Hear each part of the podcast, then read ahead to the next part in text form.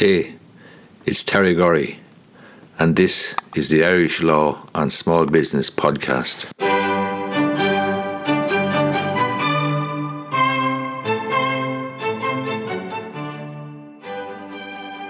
Michael O'Sullivan won his unfair dismissal case last week, or the decision was announced last week from the WRC. However, he was awarded 250 euros by way of compensation. Let's talk about that. Michael O'Sullivan was a recruitment consultant. He worked for a firm owned by the former presidential election candidate Peter Casey. O'Sullivan's performance in the job wasn't up to scratch and he was put on a performance improvement plan. And I think he was then put on a second performance improvement plan. And a meeting arose out of the second performance improvement plan. Uh, it was a meeting on around about the 18th of March 2021. O'Sullivan claimed that he was dismissed on the spot during this meeting. However, the employer denied this.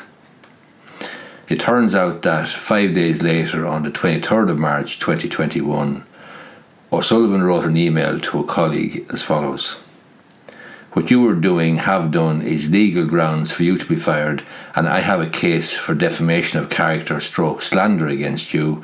I expect an apology from you. O'Sullivan also told a colleague that he'd spoken to a solicitor about the issue. The colleague was extremely upset by this letter and reported it to the employer. And I think this particular colleague subsequently resigned. However, the company chairman, when he received the complaint from the colleague as to O'Sullivan's email, and given O'Sullivan's difficulty in meeting the performance standards in the job, given the fact that he was on his second PIP, the company chairman wrote to O'Sullivan and said, you now seem determined to disrupt the Claddagh business by making accusations against employees. It goes without saying that I cannot have a Claddagh employee threatening to sue another employee and terminated O'Sullivan's employment immediately.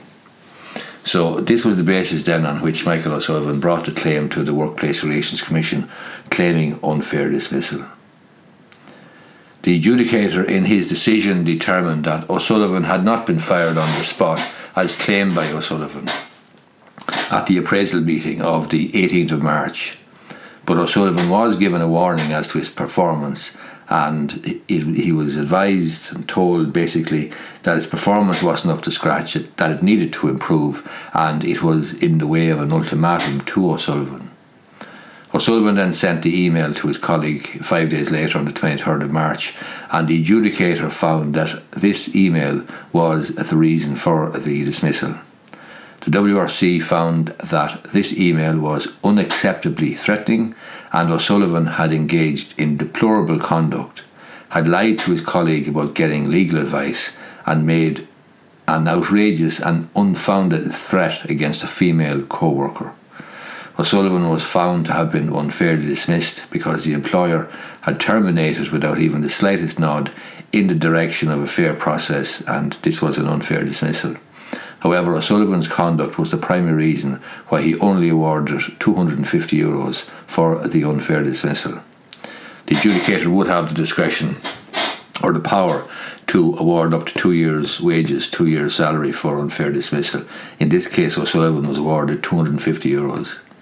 The adjudicator, Mr. Brady, said, I regard the specific conduct of the complainant as being such that it is at the extreme end of the spectrum of gravity, and his contribution to the termination of his employment is at the highest level imaginable. So there you go.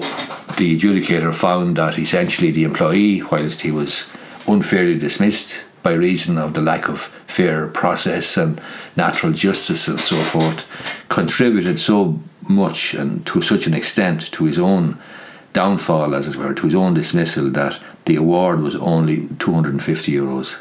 Hope you find this video useful. If you do, I'd appreciate if you gave it the thumbs up down below. Thanks a lot.